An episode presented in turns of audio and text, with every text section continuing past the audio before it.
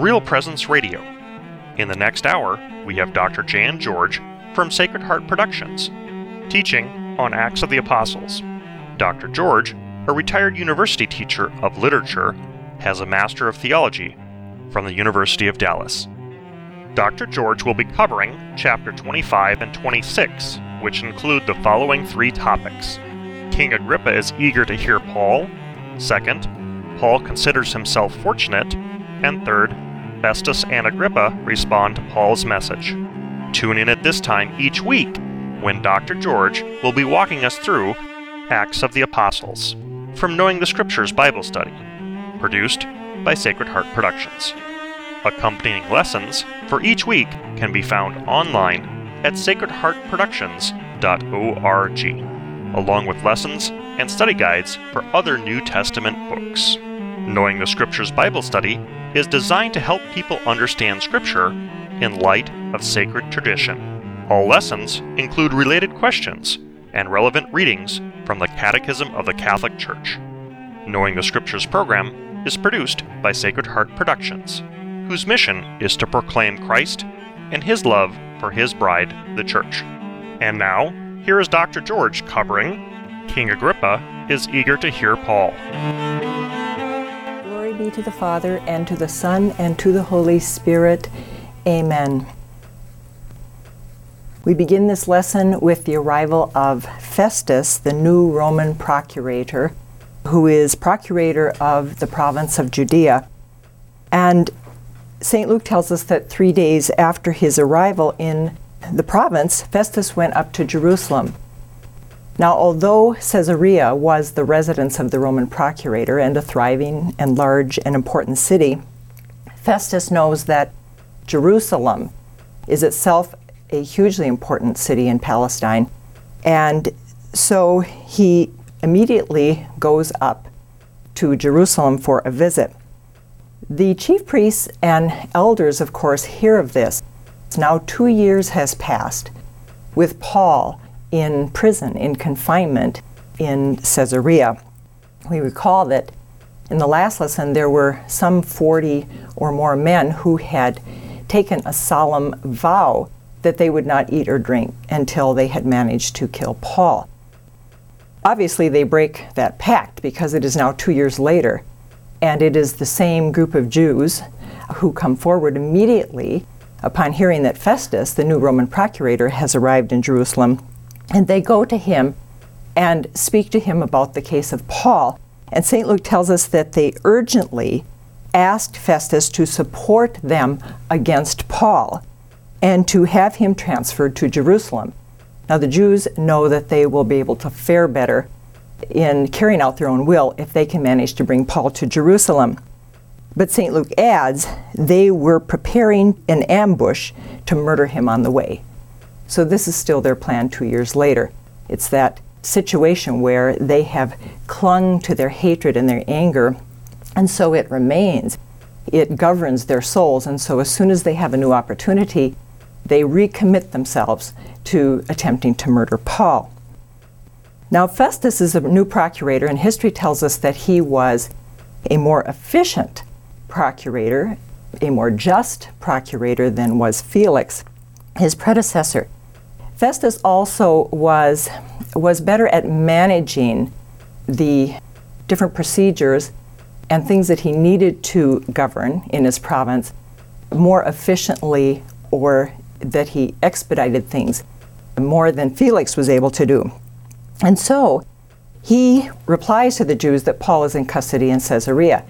Not so quick to accommodate the Jews by having a trial or hearing in Jerusalem. Festus tells them, You come down to Caesarea with me. I am willing to hear the case there, but you come to me we'll hear this case on my terrain, in my territory, in my court, where I am comfortable with my own power and authority. So he is there for a little over a week. He goes to Caesarea. And again, he deals with this issue immediately. St. Luke says the very next day, after arriving in Caesarea, he took his seat on the tribunal and had Paul brought in. The Jews, of course, have gone to Caesarea. they immediately begin making serious accusations against Paul. But they are unable to substantiate their accusations. They can't make a case by which Festus can understand Paul's guilt, a guilt so great that he should condemn him to death under the law. So Festus says, feeling a little uncomfortable in this situation because he senses that this is about religious matters. This isn't really a matter of Roman law. He then asks Paul if he would be willing to go up to Jerusalem. Are you willing, he says in verse 8, to go up to Jerusalem and be tried on these charges before me there? Now, when the Roman procurator asked Paul this question, yes, it's a question, but in a sense, he's already made the decision in his mind. It's a plan. It's as if the king says, How about if we go to a certain place? It's another way of saying, This is what I plan to do. I just want you to understand this. Paul knows that if he accepts this, if he says yes, if he doesn't try to stand against it, that by going to Jerusalem, he will be done away with for sure. The Jews are only too eager to get him to Jerusalem. First, they want to manage to kill him on the way. But if they get him to Jerusalem, they will certainly succeed in carrying out their plans. Paul has really no other recourse than to Caesar. He, as we have said before, is a Roman citizen. He knows his rights under the law. So, what Paul does is he appeals to Caesar by saying to Festus, I am standing before the tribunal of Caesar, and this is where I should be tried. I have done the Jews no wrong, as you very well know, because Paul has just heard the fact that the Jews cannot substantiate their own case. If I am guilty of committing any capital crime, I do not ask to be spared the death penalty. That shows his simplicity, his clarity of conscience. He knows he's not guilty. He knows that they have no case against him. He said, If I have done something to warrant the death penalty, then I will succumb to that. But he says, You will not find anything against me. If there is no substance in the accusations these persons bring against me, no one has the right to surrender me to them, he says to Festus. I therefore appeal to Caesar. And Festus then confers with his advisor, St. Luke writes, and he says, You have appealed to Caesar, to Caesar you shall go. But a few days later, King Agrippa and Bernice arrive in Caesarea. Now, King Agrippa is of the Herodian dynasty. He is part of this long line of Herodian kings that rose to power in the first century BC. Now, the Herods, they're really Edomites originally. They're actually descendants of Esau and not of Jacob. And they lived in Idumea. They were called the Edomites. But at the turn of the second into the first century BC, through different kinds of political certain kinds of political relationships that were established between very powerful Jews, the Herods were brought into power. And in the first century BC, they begin to reign as kings of the Jews, the Herodian dynasty. Herod the Great at the birth of Jesus, and then on through the different line, the sons, the brothers, and so forth, on down. Now, King Agrippa is the eldest son of the King Herod of chapter 12 of Acts of the Apostles.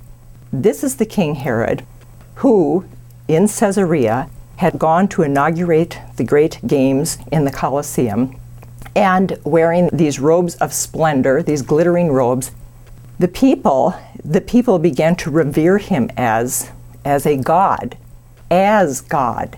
And he allowed the people to worship him. And as St. Luke says, the angel of the Lord struck him down that very day. He was mysteriously struck down on the spot and died a few days later.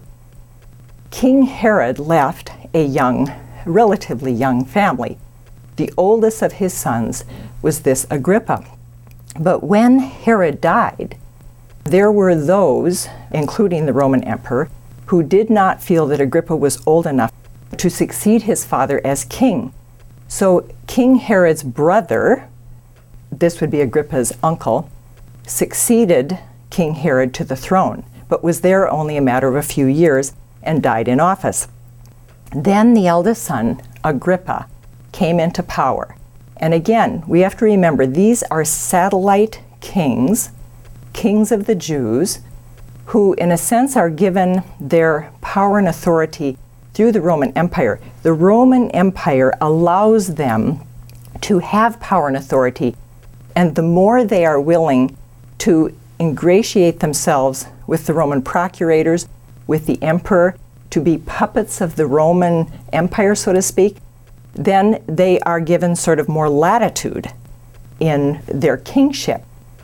So, of course, this is the case with all of the kings of the Herodian dynasty, though they were Jews, because when they were brought into power, remember they're Edomites, they're not of the line of Jacob, of Israel, they were en masse circumcised. This is one of the reasons that there were Orthodox, observant Jews who never really considered the Herods true Jews. Yes, they were circumcised. Yes, they were kings of the Jews. Yes, they knew the law and the prophets. Their knowledge was not a knowledge of grace, but they had to know the law and prophets, and they had to observe the law because they were Jews. But there were those who never thought of the Herods as true Jews, authentic Jews. So there was always this this keeping them at a distance. And the Herods themselves, because they were corrupt, they were immoral, they were hypocritical, they lived as the Jews lived when they were among the Jews, but when they traveled and went into the Gentile world, they lived as the Gentiles.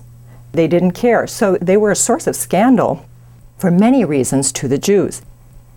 Now, Agrippa had a younger sister whom we spoke of briefly in the last lesson, Drusilla. Drusilla was the youngest daughter of King Herod.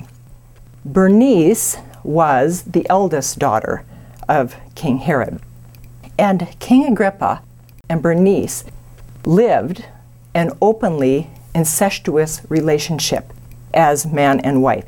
This was a source of scandal, of gossip, even in the Roman world. People whispered about this. Now, Agrippa and Bernice then arrive in Caesarea a few days later. Why did they go to Caesarea? Because they're paying their respects to the Roman procurator. They want to establish a relationship so that they're able to work together conveniently for their own purposes and their own sake. Now they arrive in Caesarea, as St. Luke says, to pay their respects to Festus.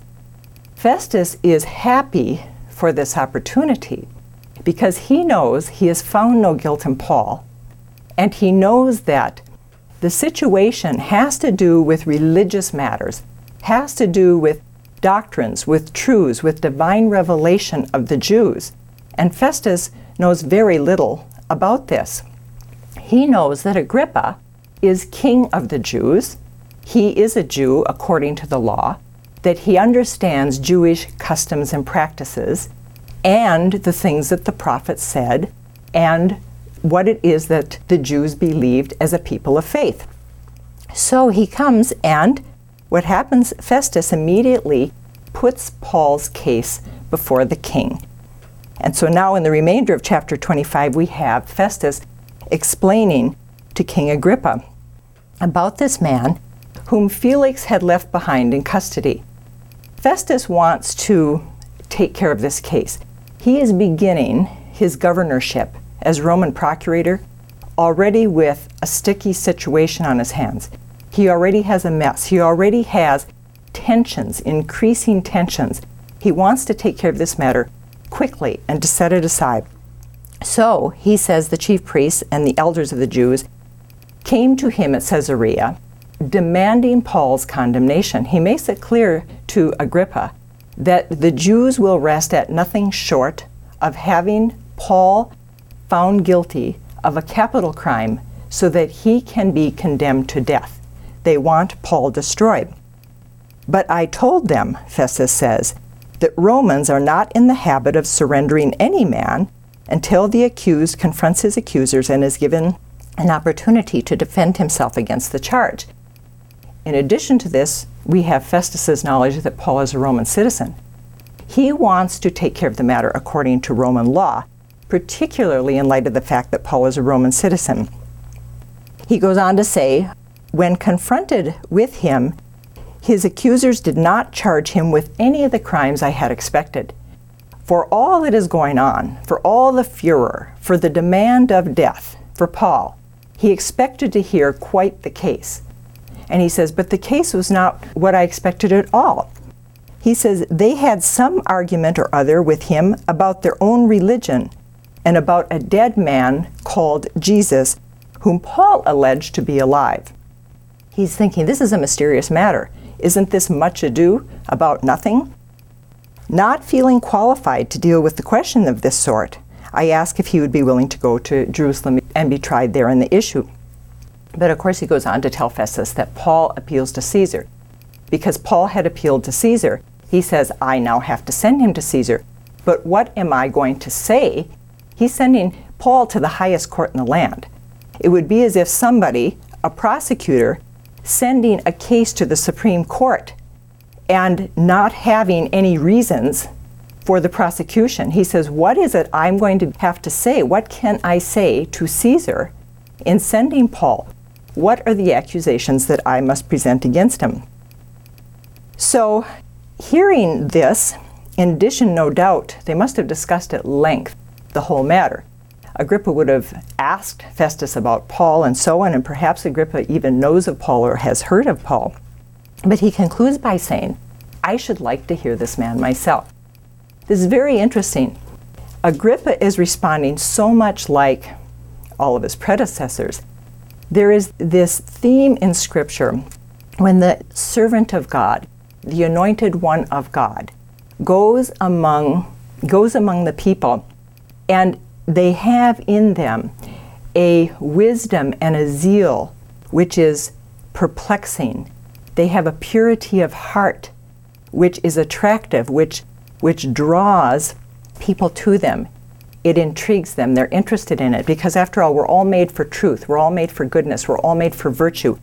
And when people find this in a particular servant, especially a zeal that, that compels that person to set aside any special consideration for their own safety or life, because there is a message they bear which is more important than trying to save their own life. And this would be the case with Paul. Also, Paul's constant appeal to justice. Although he is the accused man, he himself appeals to truth and justice. This is disconcerting to them.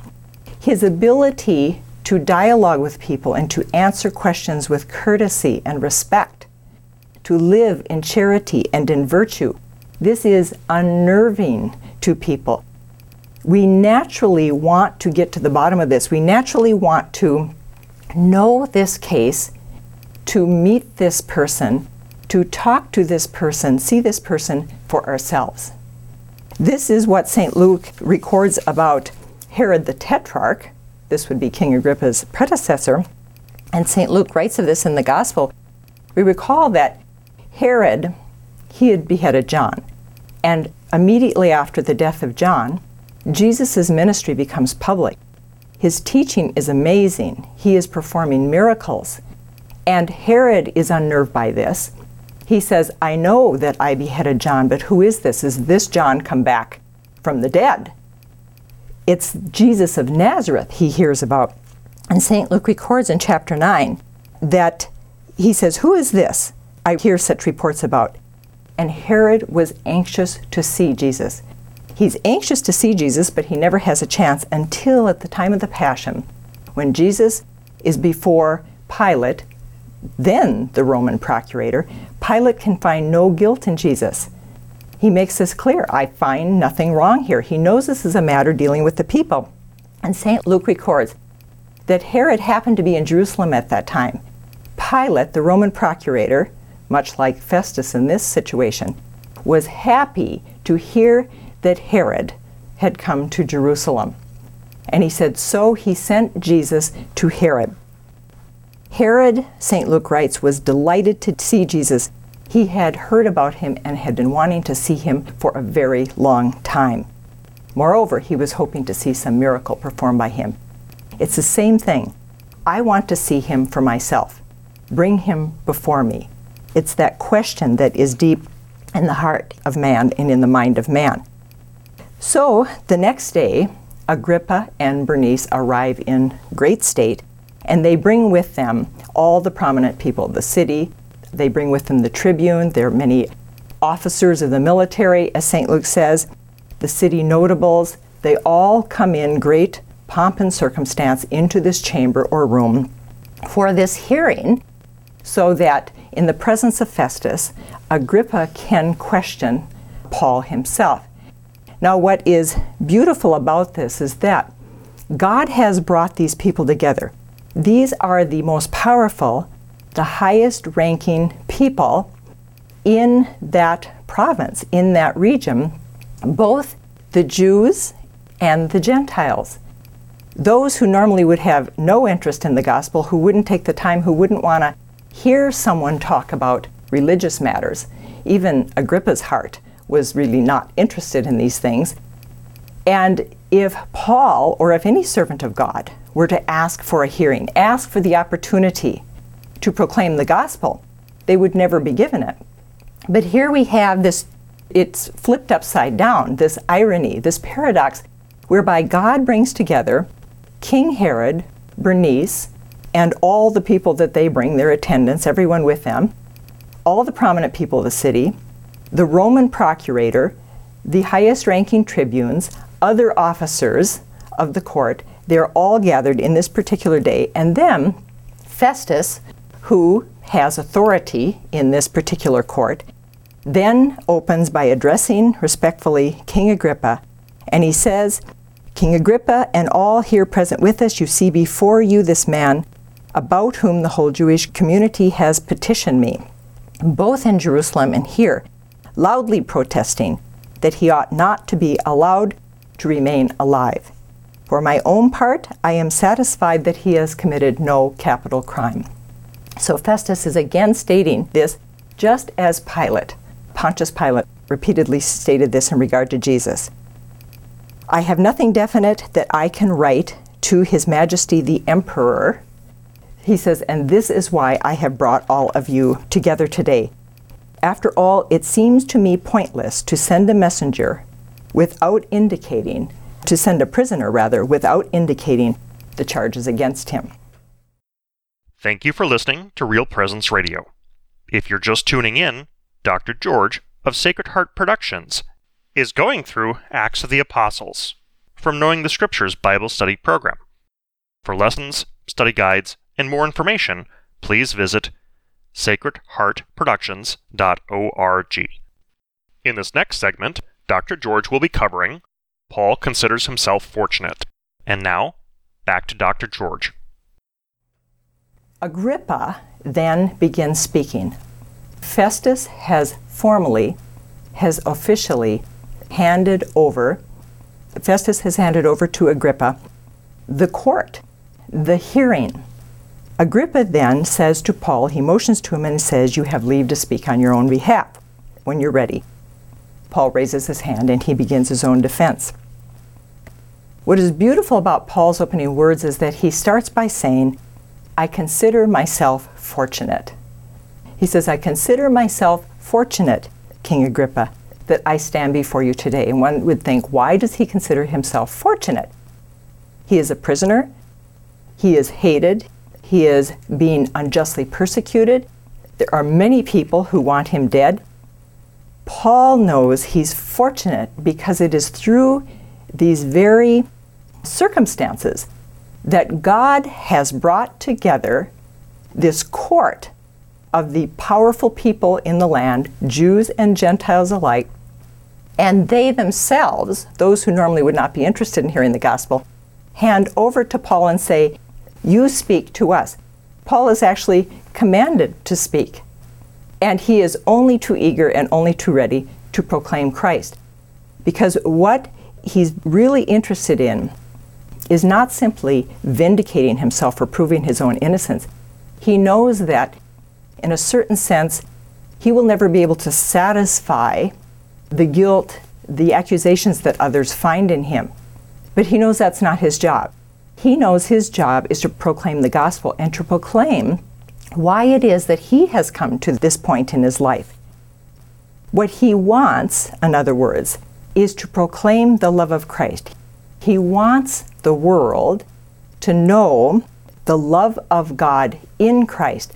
That is why every missionary, every servant of the Lord, every prophet, everyone who bears witness to Christ or to the love of God speaks of Jesus Christ crucified and risen. Because the love of the Father is manifested in Jesus Christ crucified. The fact that God Himself would die out of love for us. But in order to grasp that, we have to understand that it's God Himself who does this for us. It's not just some man who died under certain circumstances. It is that God the Father sent His Son. And this is why the proclamation of the gospel always includes the call to repentance and conversion, which we all need to hear all the time because we are sinners in need of salvation, sinners in need of growth in holiness, sinners who must place our hope in Christ risen from the dead, in the resurrection. Because as Paul will say elsewhere in his letters, that if Christ has not risen, then our faith, our whole faith is in vain. This is why he bases his talk that he gives here to Agrippa and the others upon the Hebrew scriptures, salvation history, everything God revealed about the Old Testament. Because if Christ has not risen from the dead, then everything the Jews believe up to this point is worth nothing to them. It's in vain. He says, then our faith is in vain if Christ has not risen from the dead. He continues on and he reiterates in the presence of these that the Jews themselves can tell you that they have known me all my life long. They can tell you that what I proclaim today, he says, if they will speak honestly, they will tell you, I am saying nothing different from what I have always believed in, although he has to qualify that by speaking of his conversion, because the point is that it was through his encounter with Jesus Christ that he came to understand how blind he had been in terms of his understanding of what God had revealed under the Old Testament, under the former Testament. And so he says, and it's now, therefore, it is because of my hope in the promise. The very same promise that these Jews in the room will all attest to is what he is saying. The very same promise that the Jews who spoke to Festus a few days earlier in Caesarea says it's the same thing that they will tell you about. This promise, he says, my hope in this promise is the same one that God made to our ancestors. He says, Do you not see the irony in the fact that I am on trial here today because of the Jews for the very same thing that the Jews themselves placed their hope in? And that hope, of course, is in the resurrection. He says, For that hope, Your Majesty, I am actually put on trial by the Jews. Why does it seem so incredible to you, St. Paul says, that God should raise the dead? Now, when we think about it, everything happening with Paul comes down to the fact it's not simply the fact that Jesus Christ was crucified, it is the fact that Paul is a witness to the fact that Jesus still lives, that Jesus has risen from the dead. It is that the crucified Christ died, was buried, and is risen from the dead. That's the crux of the matter. This is why the resurrection is the crowning truth of our faith. And Paul says, Why is it so incredible to you? He's addressing Agrippa, remember, but even Festus needs to hear this. Why is it so incredible that God can raise from the dead? It's interesting that so many of the very people who reject the gospel of Christ, who reject belief in the resurrection of the dead, of the resurrection of the glorified body, of life after this death, many of those same people have no problem believing in the fact that they are created out of nothing in the first place. That the God who raises from the dead is the God who created the whole universe out of nothing. That we're not too amazed by. The very fact that we live at all, that God chose us, that God created us because He loved us, because He loves us infinitely, forever. He loves us, and because of that, we are created in love and for love. The very fact that we exist and that we continue to exist is, in a sense, even more amazing. Which would be more difficult? Of course, with God, nothing is difficult. Everything is easy. Everything is simple. It's all equal with God. But which would be more difficult to create out of nothing, to create, let's say, a tree out of absolutely nothing, out of thin air, so to speak, or to create that tree, have the tree die, and then bring the tree back to life so that a year or 10 years later it bears leaves again. We cannot accept the idea that God can bring back to life, but we think little of the fact that He has ever given us life and that he brought everything into existence out of nothing. Paul says, Why does it seem so incredible that God should raise from the dead? He then talks of his conversion because he knows that it is his personal encounter with Christ that changes his whole life. He knows that he is speaking to many of the same Jews, relatives, descendants.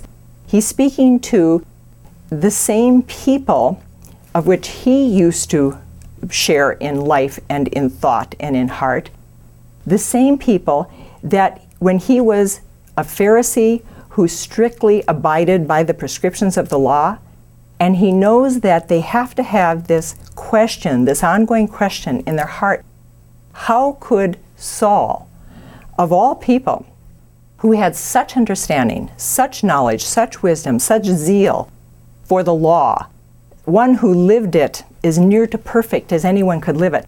How could someone like this be so changed?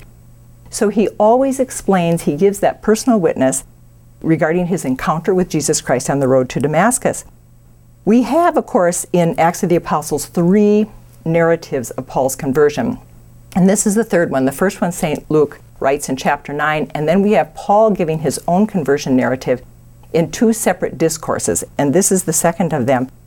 And it's interesting to make a comparison among them because they're little gems we can find unique to each one of the discourses.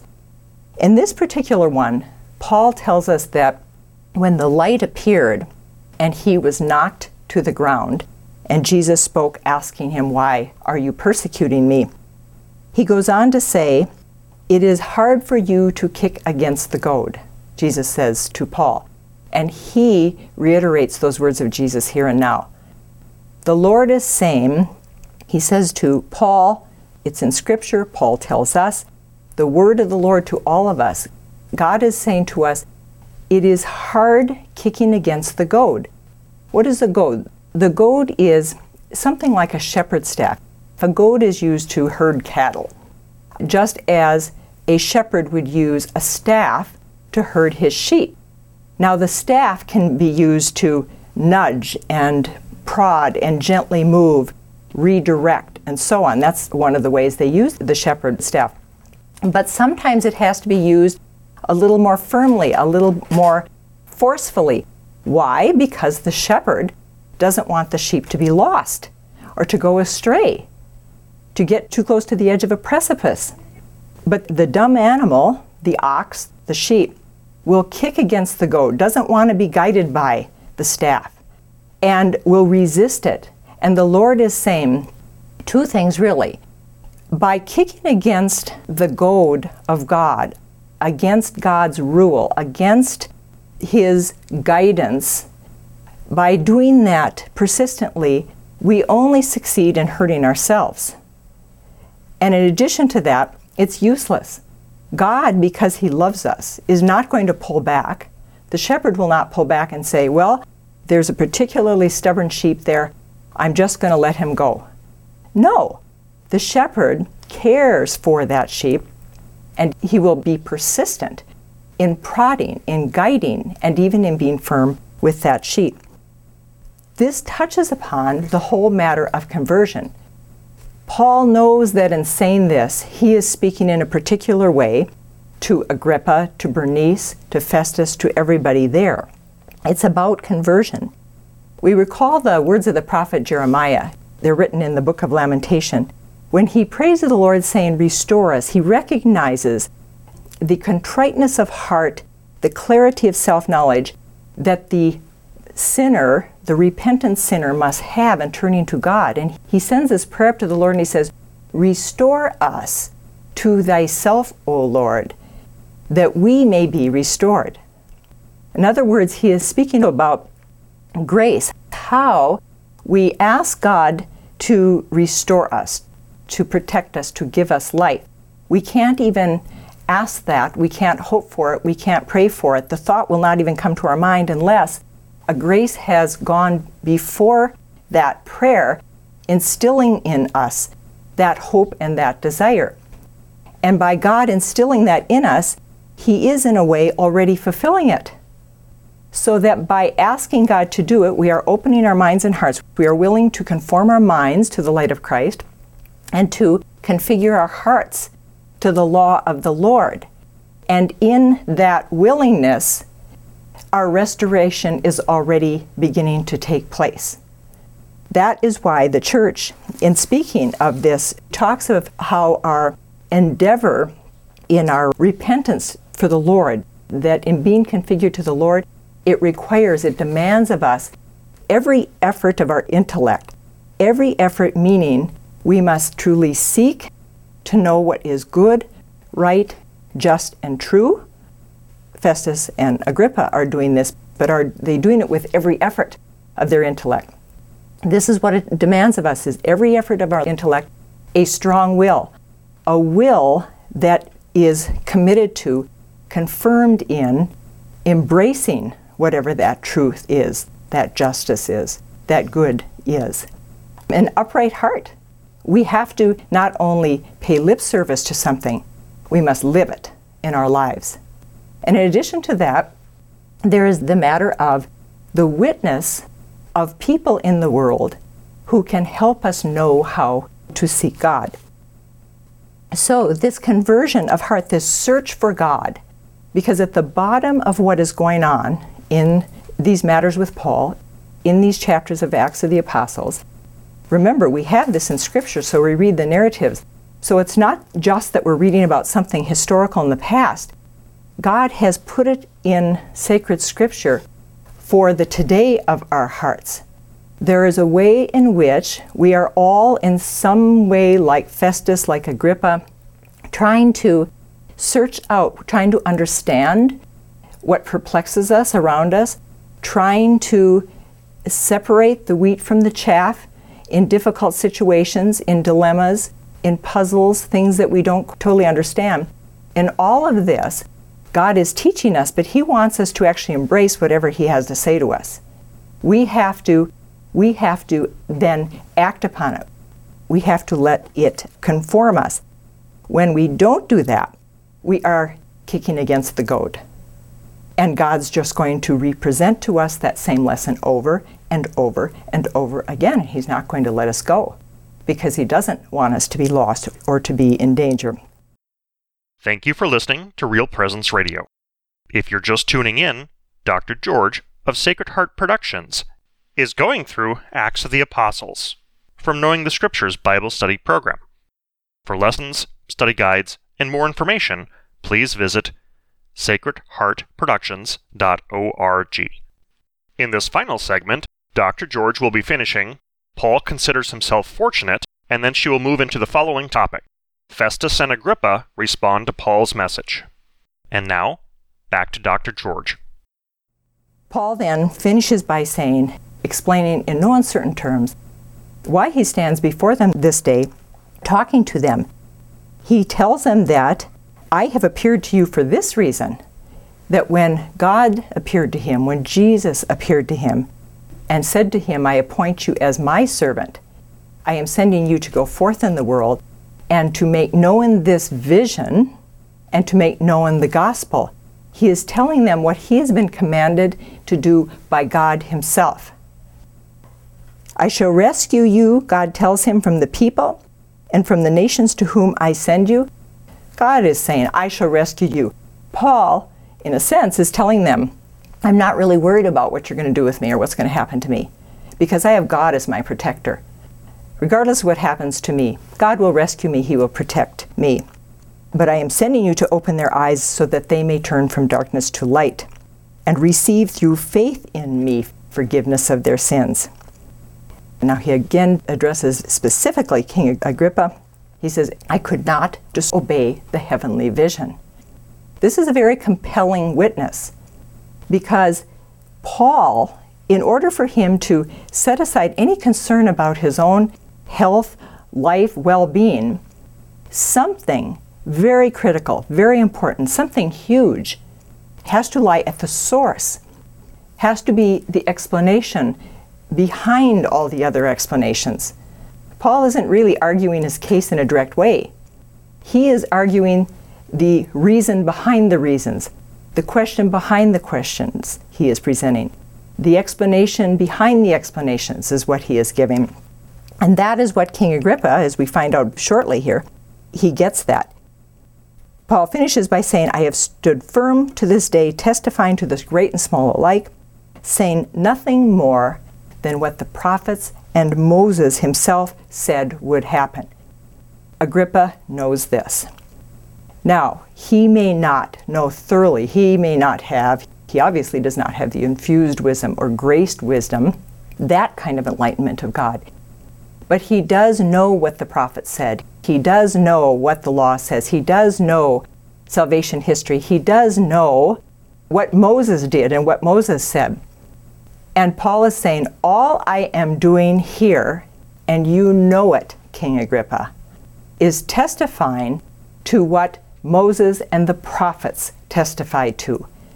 Agrippa will have no answer for this, and he knows it. Because Paul is explaining to them that everything that Moses and the prophets and everything God revealed under the former testament, he said, All I am doing is telling you that God was true to his word. God fulfilled what he promised. Who among you, he is saying to the people in front of him, who among you will deny that God has done something great or deny that God could accomplish his plan according to what he promised? And what is that? He concludes by saying that the Christ was to suffer and that as the first to rise from the dead, he was to proclaim a light for our people and for the Gentiles. For our people, he is speaking to Agrippa and the Jews, and for the Gentiles, he is speaking to Festus. Paul has proclaimed the light of Christ come into the world. Now, he reached this point, St. Luke tells us, in his defense, and Festus shouts out, Paul, you are out of your mind. You have gone mad by all this learning. Paul answered, Festus, Your Excellency, I am not mad. I am speaking words of sober truth and good sense. And the king understands these matters. And to him I now speak fearlessly. I am confident that nothing of this should come as a surprise to him, because it's not as if all these things were done in a corner. What is Agrippa going to do? Say that he didn't know? He can't. He's king of the Jews. That too is a paradox. How all the Herods, who so sought to destroy, who so persecuted the king of the Jews and all the servants of the king of the Jews. It was the king of the Jews, the earthly, the corrupt, the sinful king of the Jews, who themselves were grafted onto the cultivated olive tree. Now, in a sense, it's really a profound mystery because for all the Gentiles, all of us included, most of us at least, we are not Jews according to that particular descendancy.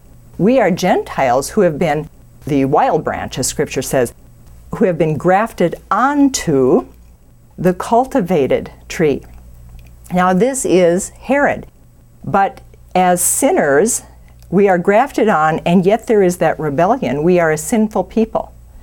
And the Herods then have this mysterious role in persecuting and killing Christ, and then his servants following him. Agrippa is not about to deny the prophets and Moses. Paul turns directly to him and says, King Agrippa, do you believe in the prophets? He asks him point blank. And then he answers the question so as not to be disrespectful or discourteous to him. He says, I know you do. At this, Agrippa said to Paul, A little more, and your arguments would make a Christian of me. Agrippa is obviously moved. Paul has touched a nerve in him. And actually, this is a sign of life. Because if he touched something dead, for example, if his heart was completely dead, if his mind was deadened, if his conscience was in such a blind stupor that he couldn't hear the voice of truth speaking in him, he wouldn't have responded. He does. He is moved. It's a sign of life. He has heard something. He is not so moved, however, that he is able to embrace, partly perhaps in pride, embrace openly and there in the spot. He does not declare Paul's innocence. But what he says in so many words is if you keep talking like this, then I'm going to have to maybe join you. Because what Paul says makes sense at a natural level, but he's also been moved through grace, through an actual grace of God. And Paul replies, little or much, I wish before God that not only you, but all who are listening to me today would come to be as I am, except for these chains. Now he immediately says, I am prepared to speak little more or much more, whatever it takes. He says, I'm here at your service. I will do whatever I need to do in order to complete this, because what Paul wants is to bring Festus, Agrippa, everyone, he wants them won over, both now and forever. And so he says, I'm willing. Well, how does Agrippa respond? That's altogether too much for him. St. Luke says he rose from his seat. He rose to leave. He could not he could not go further. So we ask ourselves then, is Paul then successful in proclaiming the gospel to Agrippa and Festus and all those in the room? He is not as successful as he may like to be because his goal is to win people over completely, totally, with complete change of heart. On the other hand, Paul understands, just as all servants of the Lord do, that God works often in hidden, quiet, gradual ways, changing the hearts and minds of people, even though He can work quickly and more noticeably. But God works in gradual ways. Conversion is usually a thing of a lifetime, it's something that takes years. Now, God, of course, wants to bring us to the point where ultimately we will hand over our mind, our heart, our soul, our will, we will completely commit ourselves to the Lord. That kind of conversion. But that doesn't often happen the very first time someone hears that call from the Lord. We recall what Peter says in his second letter that God is being patient with you because he doesn't want you to be lost, but rather to come to repentance. So Paul knows that that he has had success because he has moved these people. What they sense in Paul is something that Jesus himself taught in regard to himself as the Father's Son. And the disciples of Christ understand this too when they are sent forth in the world to proclaim the gospel. Jesus' words recorded by John are My teaching is not from myself, but it comes from the one who sent me. And he says, Anyone who is prepared to do his will, he is speaking here of the Father, will know whether my teaching is from God or not. In other words, if a heart is open to what is true and good and right, in hearing the proclamation of that servant of God, in other words, if the heart is prepared to do His will, we will know in our spirit, in our heart, whether what we are hearing is from God or not. We will know if it's true. He says, or you will know if I speak on my own account. Jesus goes on to say, when someone speaks on his own account, he is seeking his own honor. He says, but when he is seeking the honor of the person who has sent him. So, in other words, he's not concerned about how people look upon him or how they respond to his words because Paul is proclaiming the message he has been given in order to honor Christ, in order to honor the Father. And so Jesus says when he is seeking the honor of the person who sent him, then he is true and altogether without dishonesty. And we know this in our hearts. That is why Paul, when he writes in his letter to the Hebrews, he reiterates that Psalm 95, which we hear so often. The church prays it daily, really, in the divine office. Oh, that today you would listen to his voice, the Spirit is saying. Every single day, the Lord is saying to us, Only if today you would hear my voice and harden not your hearts. For 40 years, he says at the end of that psalm, for 40 years I was wearied of these people, and I said, Their hearts are astray. These people do not know my ways. Then I took an oath in my anger and said, Never shall they enter my rest. We recall that the people of the Old Testament, because they were a faithless people, could not enter the promised land. They were unable to enter the promised land. And so St. Paul writes in that letter, To whom did God swear that they would never enter the place of rest? He says, Surely it was those who did not believe. He says, So you see that it was their refusal to believe that prevented them from entering the place of rest. In other words, ultimately, it is about faith. That's why Paul goes on to say, hearing the message did them no good, just as hearing the message does many people in the world today no good. Because, as he says in his letter to the Hebrews, he says, because they did not share the faith of those who did listen to God's word. It comes down to faith in God's word, faith that is evidenced through a life lived according to what the Word has said.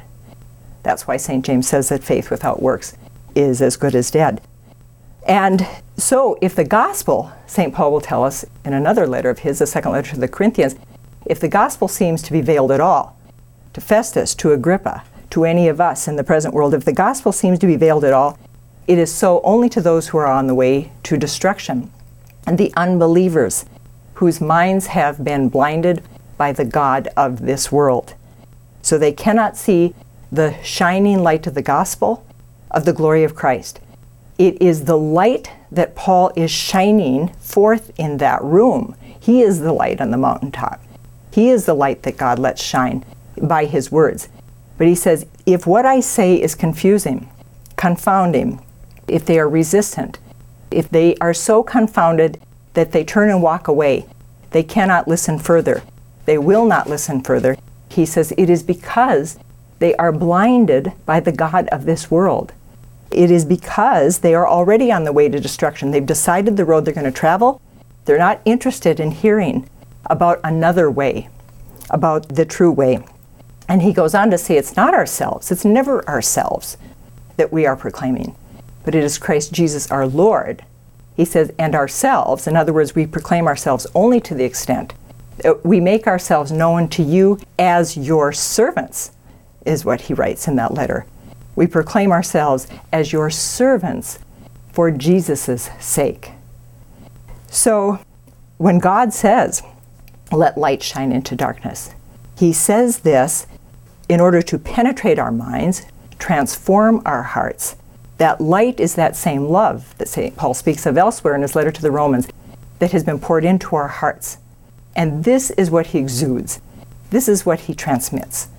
This is what shines forth from him in that room. So, Paul, then, in looking at the conclusion of that day, he no doubt did not look upon it as a day without success. He knows that he has done his job in the Lord. He knows that the Word of God will continue to echo in the hours and days ahead in the minds and hearts of those who have heard him. He knows also the words of the prophet Zechariah when he says, It is a day of little things, no doubt, but not a day to be despised. Glory be to the Father, and to the Son, and to the Holy Spirit. Amen. Thanks for listening to Knowing the Scriptures Bible Study on Real Presence Radio. Lessons, study guides, and other material can be found online at sacredheartproductions.org. Please tune in next time while we continue Acts of the Apostles. Dr. George will be covering chapter 27 and chapter 28 with the following three topics. They are saved through obedience of faith, second, the miracle at Malta, and third, and so we came to Rome. Knowing the Scriptures Bible Study is designed to help people understand Scripture in light of sacred tradition. All lessons include related questions and relevant readings from the Catechism of the Catholic Church. Knowing the Scriptures is produced by Sacred Heart Productions, whose mission is to proclaim Christ and His love for His bride, the Church.